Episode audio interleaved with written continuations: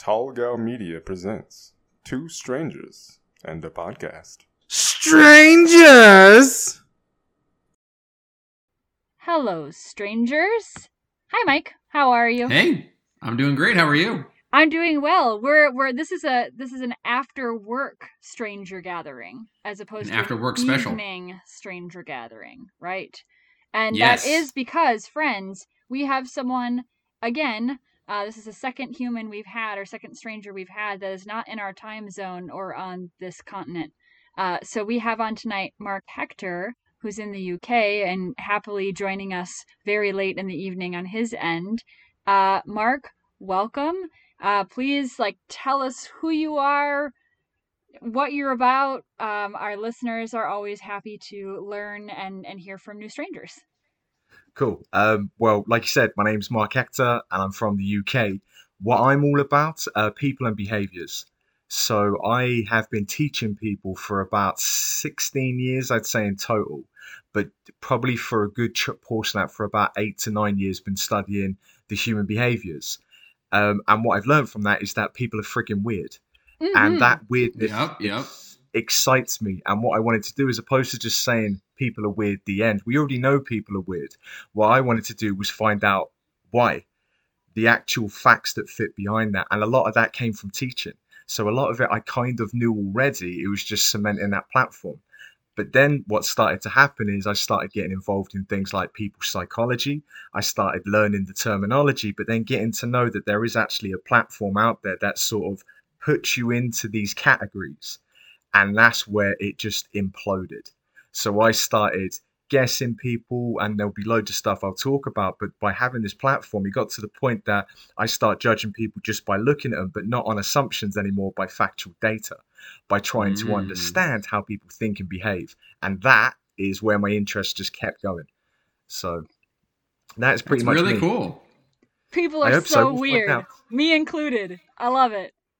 So my my whole study was trying to identify why people are weird because we know that people are weird, but we never bother to find out why. What we do, we sit and we judge and we go, they're weird.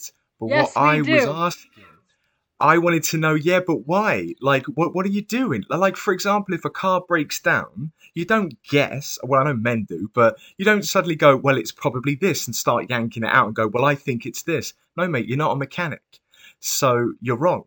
Same goes for people. Where's the manual for people? Why is it for people we suddenly our assumptions are better than the actual data? And because I and because I was teaching people, this was helping me. But the problem I have is disconnect. So I was trying to understand what I was like as a person for certain people in the room I couldn't connect with. So suddenly this study was helping me, but then I was learning along the way. And that- that's where it got exciting. But the thing that makes me laugh about people is people do not like to be put into categories. Mm-mm. And Oh my god, my partner refuses to categorize himself. but but you know what's interesting is your brain works in categories so i love i love challenging on this if i was to put numbers on the screen now let's say i gave you numbers and i saw this on a on a youtube video and it's really clever and if i was to put numbers up now i don't know 11 20 32 16 and i went tell me the sequence you instantly would start categorizing your first assumption might be it's a math equation your second assumption might mean it's dates your third might be streets so you're already categorizing when you look at someone wearing a certain item of clothing, you categorize whether you like it or not based on how you think and feel, based on knowledge about clothing and what people should and shouldn't be wearing. So to say that you can't categorize another person when your brain's built in categories, it's the most ridiculous concept I've ever heard. But I think social media has a part to play. So social media will tell you you can be anything that you want to be. You know, there's Are you telling me that point- the internet lies? Oh yeah, apparently they do. I love all the uh, the posts on Insta that will say, you know, you can do anything you want, and I'm there to go. Nah, scientifically you can't. Yeah. Yeah. People don't want to hear that, and I'm like, all right, go build a plane then. And they go, I, I, I can, I just don't want to, and that's the problem. The don't want to bit is the reason why you can't. You can do many other things, but in this equation, you can't do something like that. You're probably built for something else. So what is it? So, so so my question is like you were talking about how uh well will instantly categorize things like clothing, whether you like it or not, or you see something and it's you like it or you don't. What is it that makes most people negative? Like chances are that chances are you see something and you and you'll first jump to the reason why you don't like it. Like I don't like that clothing. I don't like that person. I don't like what I hear. I don't like what I see. What is it that makes most people like haters, if you will? Um, okay, so th- there's so many factors to that. So I'll try and sort of break it down as as as as I understand it. But this would be something I would develop someone over like a week to explain because there are loads of factors. Because what we're doing there is assuming everyone's looking at clothing and saying negative. But in answer to your question, the reason why someone might do that there's um the way that you look at it to categorize it into four areas now there's actually like 72 versions of these behaviors but let's just say there are four types of people just to make it easier to to acknowledge the first the first sort of axis that separates people there are people that think logically about the world so they survive through the logical data so they will look at a situation and they need input these people love like calendars they take loads of notes they really like the intricate detail there are other people that live through feelings. So what they can do, I call it like a, a, gazelle mentality. You know, a gazelle will start running even though logically there's nothing wrong.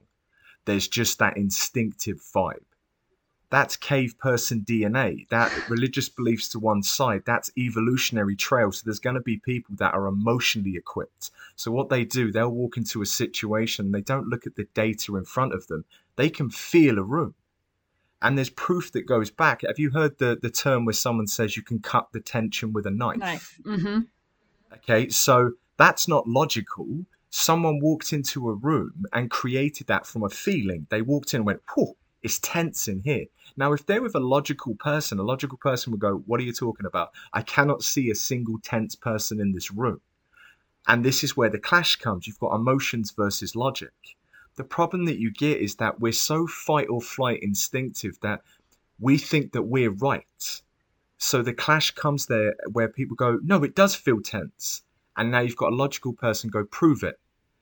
But you can't prove emotions. You, it, you've got to be in emotions. And this is where you get a clash. So, in answer to your question, where negativity comes from, where times sometimes people feel good in something or feel good as part of a group, because it's a feeling, logically, some people don't like that. So, as an example, flat earthers. People oh, we didn't talk about that conspiracy last week, Mike. Damn. Should have. That was our last episode, Mark, was conspiracy theories. Sorry, go ahead. Oh, okay. Well, but perfect. So I do conspiracy theories, and I know, and I know why ghosts don't exist, but I know why they have to exist for people for the same reason. So I'll explain that. When you've got something emotional, I can be part of a group. There's tribal instinct in everyone, whether you're logical or emotional you have to be a part of a tribe. If you're not part of something, you buy a thousand cats. Even those people go, I'd rather be alone. They don't want to be alone. It's a natural trait to be part of a tribe. So if you've got a tribe that will accept you on your emotional factor, not on logic, we know the earth is not flat, okay? The end. We know that. But there is groups of people that believe emotionally that it is. Now they're part of a tribe and a unit. But what they can do, they can go, well, we believe it because we feel it to be true. Yes, they try and say logic, logic, but we laugh at the logic because it's it's pathetic. But the thing is, is that what we've got to do is just accept the fact they're part of something. It's the same with a religious belief. I'm an atheist, but I don't judge someone for having a belief because they need to feel to be part of something. You'll notice the atheists and normally the logical people, what they're trying to do though is dictate how someone should see the world because logically there can't be a person in the clouds yeah, we get that. But what they're talking about is a feeling and it's a connection. It's a different connection that you are not a part of. Just because it doesn't make sense to you, it doesn't mean it doesn't exist in terms of the feeling. I don't agree with the religious side, but I agree that they need to be a part of other people that are emotionally connected to something. Does that make sense? Yes. Makes a lot of sense. That was beautifully described, actually. Yeah. That's really it, it's it's really quite fascinating. So, so for myself and, in my career, I work with uh, people. So I'm not like a guy who sits at a computer all day. I work with teenagers and young adults and families and parents and things like that. Uh, and and studying human behavior uh, is a lot of like a lot of what I do. So I work with something called executive functioning, uh, which is, you know like the frontal lobe of the brain kind of stuff, where you know, it's self regulation, self motivation, and you're really trying to figure out, you know, why do people do what they do? Why can you have 15 missing assignments, but you play video games all day? Why can you do an assignment but then forget to submit it to your teacher? Uh, why get into a two hour fight with your parents over five minutes of homework? It's really fascinating how, uh, you know, uh, you talk a lot about the ego. Like, uh, like, like you learn a lot about how kids have an ego. Like that's like the the, the philosophical and the psychological uh, study of it. But you really think about it is that ego never really goes away. Uh, like you had people are very egotistical throughout the lifespan. Yeah. Yeah. But but it's the why. And this is the thing, it's it's asking why. And for some reason as adults we change. We put on like when I teach people, I still teach them like children. Because when you're in a vulnerable state, you go childlike. Yes, all you do is put fancier words on it and you act like you're more adult, but you're still a kid like everybody else. And those ego states, I studied lots. So I did a load, uh, I do loads of work with children as well. And I don't like the terms of people being categorized. So I challenged even the way that we grade kids. Because if I'm now saying to you there are people that are logical, they're the ones I would grade psychometrics and I would, you know, do tests and and the written and the theory because that's what they're prescribed to do. That's their journey. That's where they're going to be. Why are you then putting pressure on someone who lives and breathes through feelings? Through a test. So for example, if you were to test me on the stuff I know now, I'd fail. If you were to put me under test conditions to say marks out of 10, I'd fail. I pass through practitioner by delivering, by emotionally sharing. I sit in the emotional category. So my success came from using my skills to deliver the same message. I just get graded in a different way. I'm graded on the delivery, the emotional connection, the people I bring into the conversation. Whereas other people can be graded on the logical theories and the stuff that sits with that theory. It's about understanding when you should be doing that. I think sometimes we're out of date. I think that psychology has gone super quick. Everything else is playing catch up. Like you look at the way traditionally schools are measuring other people, it's by a code that's in the 1970s. I yeah. don't use theories from the 1970s. I've brought them up to date because they don't work. But yet, the system that was built around the same time of those theories is still the metric we use to measure success. So it means we're 40 years behind. And that's the yeah. bit I always struggle with in learning is because people challenge that, but we don't sometimes give. I mean, you're lucky in what you do, but sometimes teachers are not given this. I remember I did a lot of work in schools with this, and teachers were blown away. And I was doing bits with kids where I was saying it's okay. Like we were putting people in categories, and at some point I had the sports guys with the nerds in the same category. And they, they hated each other. I went, yeah, but you're connected. One of you reads the game, i.e., the sports game, you can read when to pass and when to do things. The other one reads a book. You're both the same. And suddenly they had something in common, they just didn't know it. And it's just an interesting discussion.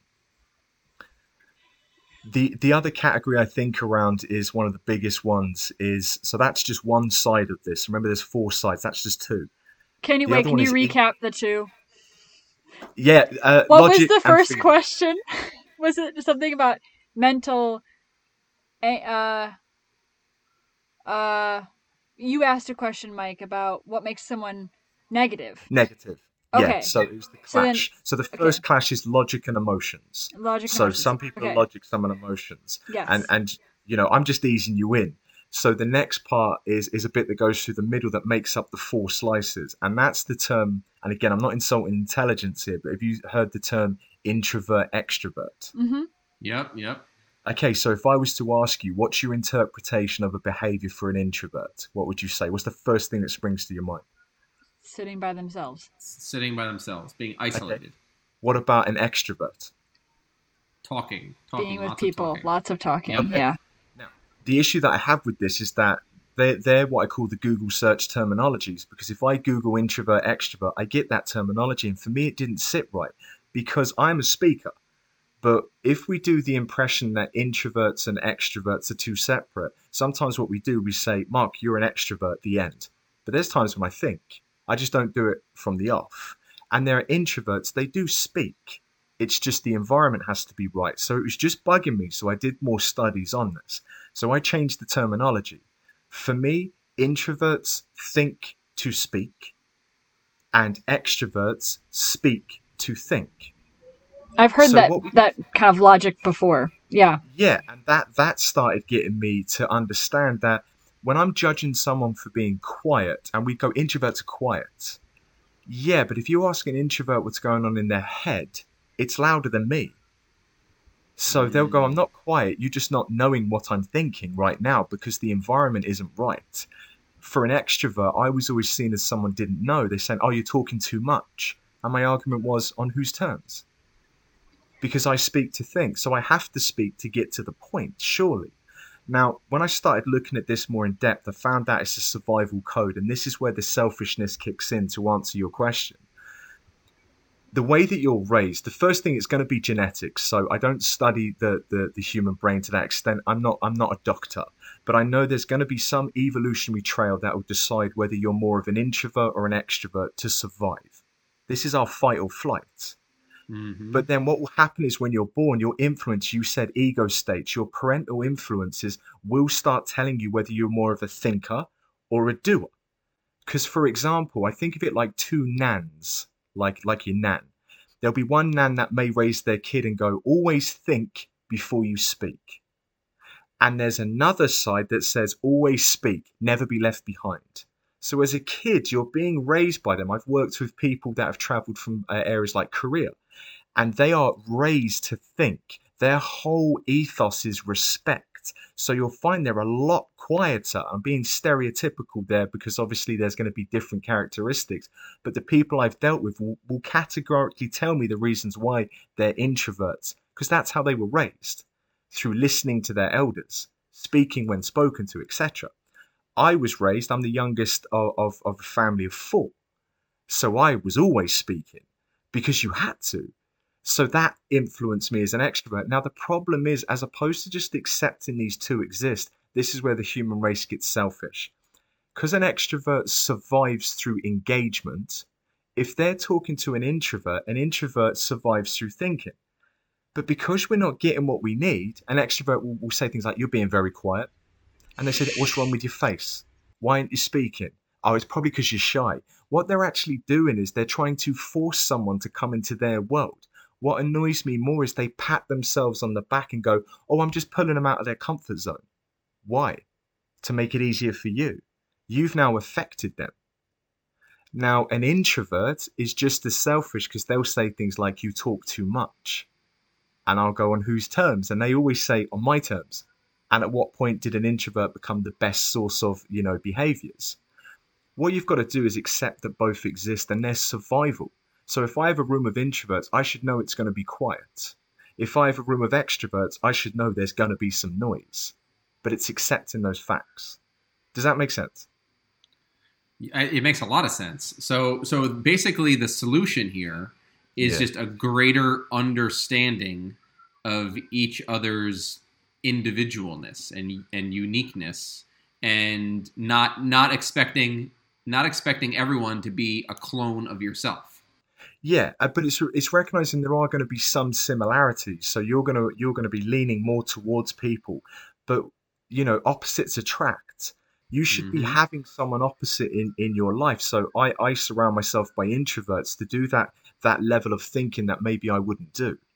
It's not to say I can't do it, but they're going to do it better.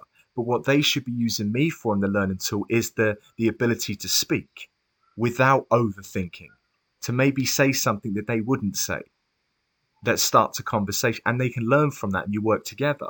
Now, you know, I said that you've got logical and feelings, and now I've said introvert, extrovert. Now you've mm-hmm. got your parts that make people. So if you blend those together, so we'll start in the top, you'll have a person who's introverted logic. So this is one person type. So what they do, they think about data which means yes, they can be perceived as quite quiet. But what they do, they analyze data. These people sit and they analyze. They're very good thinkers. They're almost robotic like. They don't say an awful lot. They nitpick because they need to, because they want to know the solution to something, but it's all about data and information. Now, If you go to the opposite side, it's still logic, but it's logical extroverts. These people play to win. They tell people what they want. They tell people the result. They're very competitive. I wouldn't play these guys at sports. They'll tell you the reasons why they should have won even when they lose. They're really competitive, but they're assertive because they tell people what they want. They're two sides of logical. That's an introverted logical person and an extroverted logical. Now, if you dip into feelings, same principle, but you're saying introverted feelings. So these people, they think about how they feel. So in their heads, they'll walk into a situation and go, I'm feeling a bit uncomfortable. Or there's too many people in here. Internally, they go, I'm, I'm sweating. Everyone can see that I'm sweating. Everyone's going to judge me. They're judging themselves internally on feelings. So there's a different characteristic between an introverted logic who's just looking at data and an introverted feelings. So although you've got someone that sh- shares the same behavior introverted, you can still have separation there. Go to the other side, you have extroverted feelings. Now these people, they have something called foot in mouth disease where they will speak without thinking. Me. Yeah, you normally find podcasters fit fit here quite nicely. Um, I fit there as well. It's an extroverted feelings where I'm telling you how I feel. Is it a logical way of delivery? No, but I don't lead through logic. So you've got to accept the fact that I'm extroverted feelings. It comes with the package. But what I won't do is judge judge someone who asks me a question based on the logic I've missed out. That's for me then to flex in a new world and appreciate that they didn't quite grasp everything, so they're going to have more questions. But that's what makes up four people generically. So it seems like it's it, it seems like the key there is an internal self awareness and an internal self dialogue because you were t- you were talking about an introvert who has uh, a great awareness of their feelings and an extrovert who is a logical thinker. Both of those things require right? That's what you were saying. So so basically an introverted extrovert and an extroverted introvert is what you were saying exists. Uh, No, no to, to put it in context, and again, it could be just the way I've explained it. So you'll have introverted logic or Yes. introverted feelings. okay So you have someone who think logically, internally. They won't do a lot of talking, but what they're they're not looking for feelings. They're looking at data. But you'll have other people that think feelings.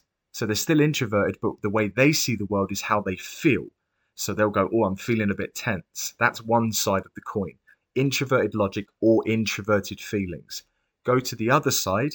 It's extroverted logic or extroverted feelings.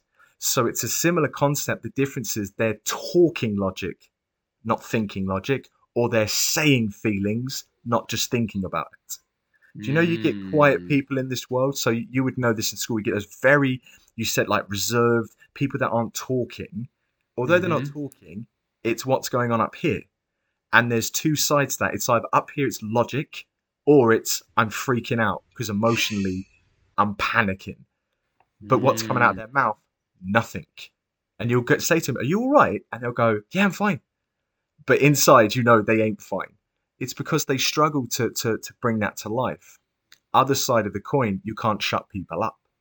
They'll want to tell you stuff. They'll tell their feelings, whether you want to hear it or not. They're going to tell you out loud. Does that make better sense? It makes great sense. That's really that's very very very well explained. It's it's really really interesting. Um, do you find that uh, males and females, like males or females, tend to fall in one specific category? Oh, yeah. Now, now you got the big question. Now the answer is yes. Um, you, you would say stereotypically that you would have uh, women are more emotional, and I'm Uh-huh. talking stereotypically, and p- play that persona of that challenging male directness. I'm not scared of anything, but it's fake. A majority of the time Ah. because the world's gone through the motions. If you think leadership, okay, I'm, I'm going to say some leaders now which people agree, disagree with. It's not the point. The point I'm saying is the behavior. Your leaders years ago were very direct, and that's how we saw leadership. Tell people what we want, the end. If they don't agree, kill them. That's how it was seen. Damn. What happened is theorists, but that's what happened. That's reality, and that's Oh what were yeah, I'm not disagreeing. it was crazy. But then theorists came in. Theories are only about you know 100 years strong, maybe 200 years when they started create uh, momentum. What happened is leadership had to become more clever because now there were logical people questioning your way of leadership, and they had science fact. So leaders had to become red blue. Uh, uh, uh, lo- uh, logical extrovert, logical introvert. They had to. So they had to become these people. I'm using colors because that's the metaphor, but they had to become these individuals. Now, what happened was leaders went that way.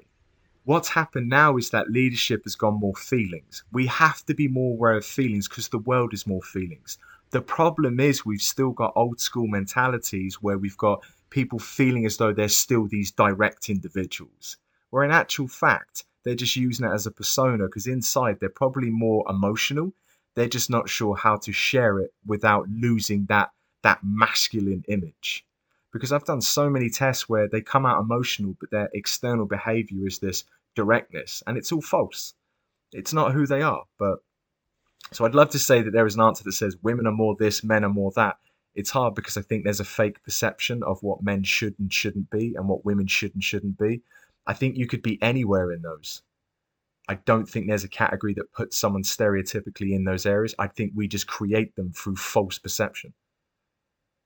I, I like how we've kind of transitioned in the, into the conversation of, of men and women, you know, our, our, our different species, so to speak. Yeah. Uh, because I liked what you said earlier when you acknowledged that, like, typically, like, people surround themselves or should surround themselves with people who are different than them, right? Or, like, who have the opposite. Yeah. So, like, as you're talking, I'm thinking, you know, my partner, he is an introverted feeler an introverted feeler. And it's, I've told him in the past, like, sometimes I tell him, I said, your silence is very loud. Because, yeah. like, you can see it, right? Like, you can see that thought, you can see the wheels, you can see the feelings, you can see that. And yeah, you sit, you can see it on his face and just, like, oh, how are you feeling? What's wrong? Nothing, I'm fine. I'm like, mm, mm, no, so now you're just lying because you're not. And I have a very, a, another friend who's very, like, introverted logical She's my best friend. And she, I go to, she has the, she gives the best advice because she's just like, this is just how it is. And she's thought about it. I can text her today. On yeah. Sunday, I want your opinion about X. And she's like, okay. And then she thinks about it all week. And she can deliver it to me that I'm just like, wow, so logical. Myself, yeah. on the other hand, I, yes, I have foot and mouth disease to its fullest extent to the point yeah. where, excuse me, I've had discipline at work from it. I, I really have a hard time keeping things, thoughts and feelings to myself. Um, yeah. Which often discipline at work. When yeah, I was when I we'll save that for the next podcast. Let's hear that. Let, let's hear let's hear that now. No, I mean it's not not anything recent, but my my supervisor, my current supervisor, we've been working together now for three years, and you know she's had a lot of I've had a lot of coachable moments um, where she's had to say like you need to reel it in. Um, you know, like I know you feel, and most of the time it's because I'm passionate about something. You know, I'm very passionate. I work in healthcare. I'm very passionate about what I do, and and okay. oftentimes like this idea or this feeling just kind of just out. You know, and it's there's very little um there's very little notice or respect on my end that like oh i just said that to our vice president you know like that doesn't I don't even think about it. In my head, that's what I wanted to say. And I I don't care about titles or categories. That's what I want to say to you and you're going to hear it. So I've had a lot of coachable moments because my foot and mouth disease. Uh, but yeah, I, I do agree. Like you should surround yourself with people who are going to complement that. Or as we've talked about in previous episodes, you know, like I have an ego, people who are going to like kind of rein in that ego. And, and that, that's a good point. I don't remember my point behind saying all that. Well, well, the bit the bit that that's confusing me here, and this is the reason why I studied this, is because that whole example you've given me and the coachable moment as you're referring it to, based on whose terms, who said you did wrong, and you'll say, well, this senior, this manager, this person said I did wrong. Okay, and who made them right?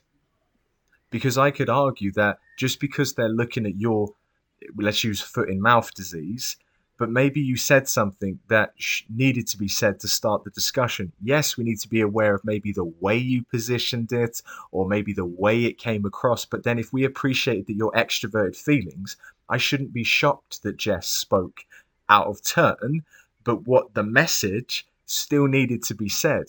I'm just thankful that Jess actually said it.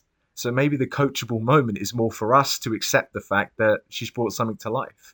And this is the bit that frustrates me. I deal with leaders all the time and they have this, will I lead? I know better. Okay, if you search Amazon now, leadership books or people and behaviors, there's about 48,500. You're telling me you've read all those? The answer is no.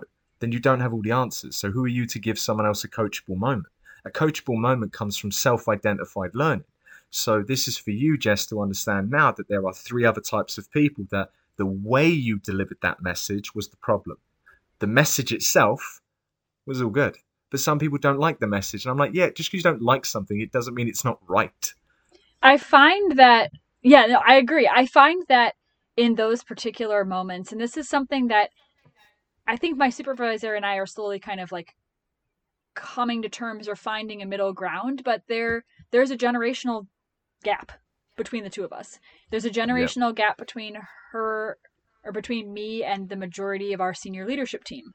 And mm-hmm. I if I were to say what I've said to someone around my age, regardless of their position in my company, those moments I typically have said it to a larger group of people. And yeah. people my age, so like late 20s, early 30s, most of the time they agree with the way that I did it. They're like, "Oh, we're glad you said something. We've been thinking about this too. Oh yeah, I brought yeah. this up in another meeting at one point too, and someone like I was ignored or someone said this or that." And yeah, it's because people my age are, you know, they they're comfortable with a more abrasive approach, I guess. Yeah. To just saying of how course. they feel because that's what social media has done to us. We say what we want right now and, and I agree. I, I do agree. I, I don't like social media. Like I agree. We don't either, do we, Mike? No, we don't. No, we don't. What's happened is you've given. Now this is where this is where I, I tread on touchy ground, but I don't care because it's factual, and and anyone who knows me knows I don't care because you know I'm right. You've given a platform for illogical people to be just as powerful as the logical. So I can say emotionally anything I want, and if you disagree with me, then you're in the wrong. That's too much power for emotional. Emotional intelligence is the terminology. That is emotional chaos. You are saying that I can say anything I want with no consequence, so science can't get involved. That means that you're picking a behavior. You're saying logical people are not allowed to exist on social media then, because you're saying that they can't say that you're wrong. No, they can't say that I'm wrong. That's ridiculous. That's like me saying you can't cry tomorrow. You're not allowed to be emotional you would soon kick off about that. Why is it suddenly I can drop the logic in the conversation but not the emotional intent? And that's where human race gets so selfish. We've given too much power.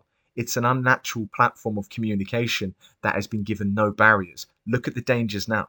Look at what's happening. We are struggling to keep up when it went down, did your did your WhatsApp and Facebook go down the other day? Sure did. Yeah. It was awesome. Look at the panic. Look at the panic. Oh my god. Oh my god. Like nothing's gonna work. This that, and the other. Emotions were riding high. There was more memes that day than I've ever seen on the history of this planet.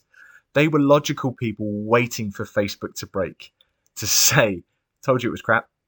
Told you. I'm glad it's gone down. We needed this." Uh, yep. Yep. Yep.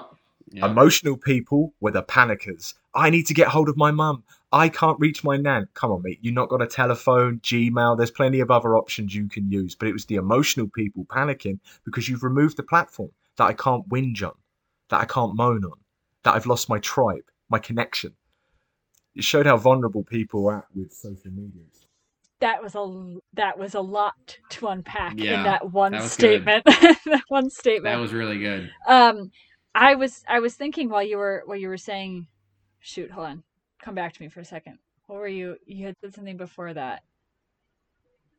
I'll edit. I say a lot, Jess. I confuse people a lot. Do not worry about it. It's a natural trait. Anyone who's listening to this who knows me goes, "Yeah, that's what happens in March." So, so, so my my question is, where did you get all of this training? Did, is this from? Yeah. So, so how do you how do you know about this topic so deeply?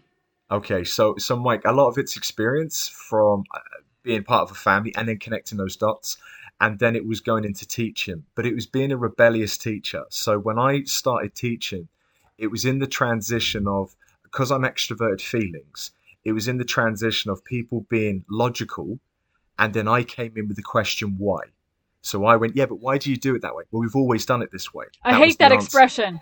I hate that Thank expression. Hence, Yeah. hence why you lead with, with with a different generation. But because my mouth was just a bit bigger, you could argue I was more spoiled, and my family will agree with that. My mum was knackered; she had four kids. You get to the fourth kid, you're not as disciplined. You're like, yeah, mate, you can do whatever the hell you want. That worked in my favour. So when I got older, I went, yeah, but why are you doing it that way? And no one could give me. They gave me their logical answer, but that didn't sit true. So what I started doing there, Mike, is I was playing devil's advocate and tried some new stuff out with no theoretical knowledge. At that point, I didn't know theories. I was just doing it because I was being rebellious based on my color, pre- uh, based on my uh, emotional preference.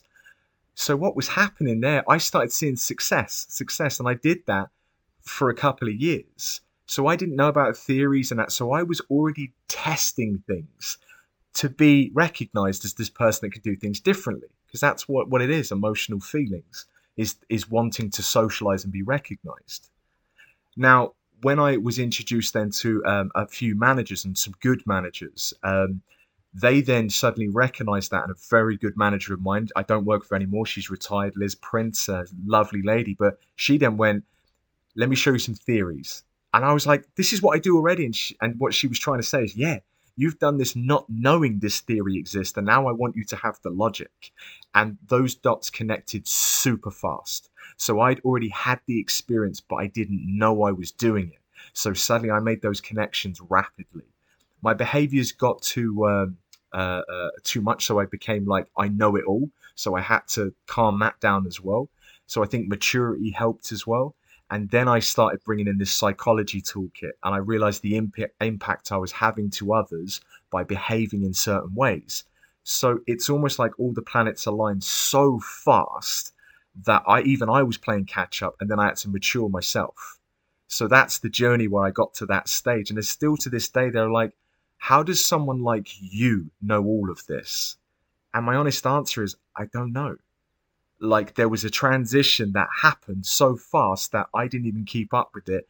And now loads of people go, You're so right. How do you know that? I'm like, I don't know. I mean, it's in there. There's obviously there's clarity in there somewhere where I'll go, Oh, and I'll find that one day in therapy, maybe. But there was a transition because it happened so that synapses. Normally you only get one or two bits of data. I had a whole lifespan suddenly make sense. Poof. And I couldn't keep up with that.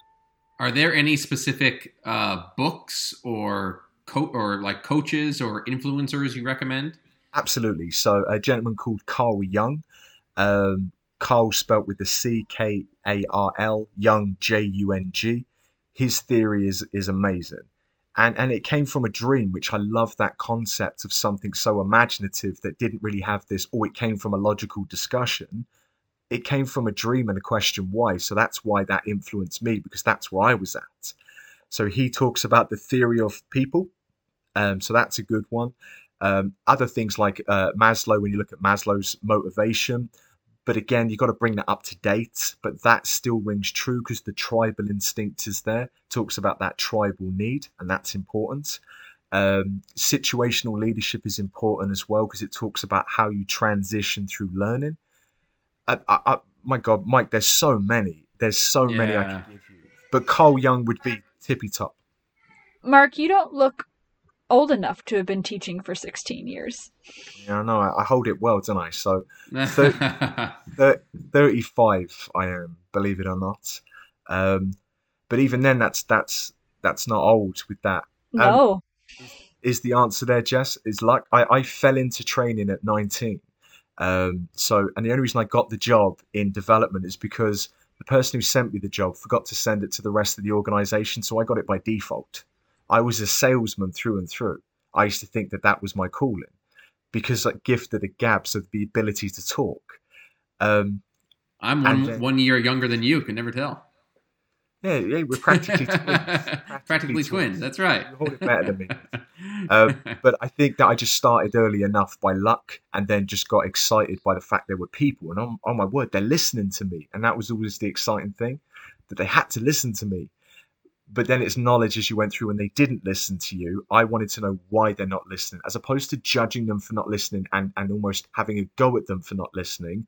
I wanted to find out why you don't find me interesting. That's where the learning went. That's Wow. a beautiful way to end our podcast tonight. Uh, I would love, Mark, if you would, if you want to take one more minute, if you've got an, a podcast yourself or an Instagram or website that you want to promote, please for our listeners, and I'll also t- I'll put it in the show notes. But please, if you'd like to plug yourself, the floor is yours. Oh, uh, yeah. Um, so for me, I just started doing a podcast called Brain Squeeze, um, which was a way for me to be able to talk about this on a platform. So on Instagram, uh, Brain Squeeze Hector, just search that. The same on Twitter and the same on YouTube as well. Um, it's also on Spotify, but all the links will be in one of those that you go in. Um, and that was just the opportunity to talk about this in more detail, but on my terms. So what I was annoyed with, the platform I was using was for work, so I had to be careful. Whereas my podcast is like the gloves are off. I'm going to tell you exactly how I see people, whether you want to hear it or not. So just be prepared. People listen to it and they go, "Ouch," but it's so true. So brain squeeze would be what I would offer. I am definitely going to listen to that. As am I. There's about six on there, but they're in sequence. But I also do like quick learn. So I did a session called Learning in a Minute. So I try and squeeze every theory known to man in one minute. So I did like Maslow's hierarchy of needs in one minute, sit in one minute, and they're on there as well because some people don't have 40 minutes. so I went, all right, I'll tell you in a minute, and it became learning in a minute, and it became this thing because I, I can talk fast, and it was just being able to articulate it in one minute was fun to do as well. That is so wonderful. Thank you so much for coming on tonight. This was an incredibly interesting conversation. I'm so glad that we were able to work it out. I know we've been trying to plan this for a while, so thank you for your patience. That was awesome. Not a problem was. at all. It's the first time doing stuff like this, especially with people overseas. So thank you for inviting me. So that was Thank nice. you, Mark. Yes. All right, everyone. Have a wonderful night, strangers. Bye bye.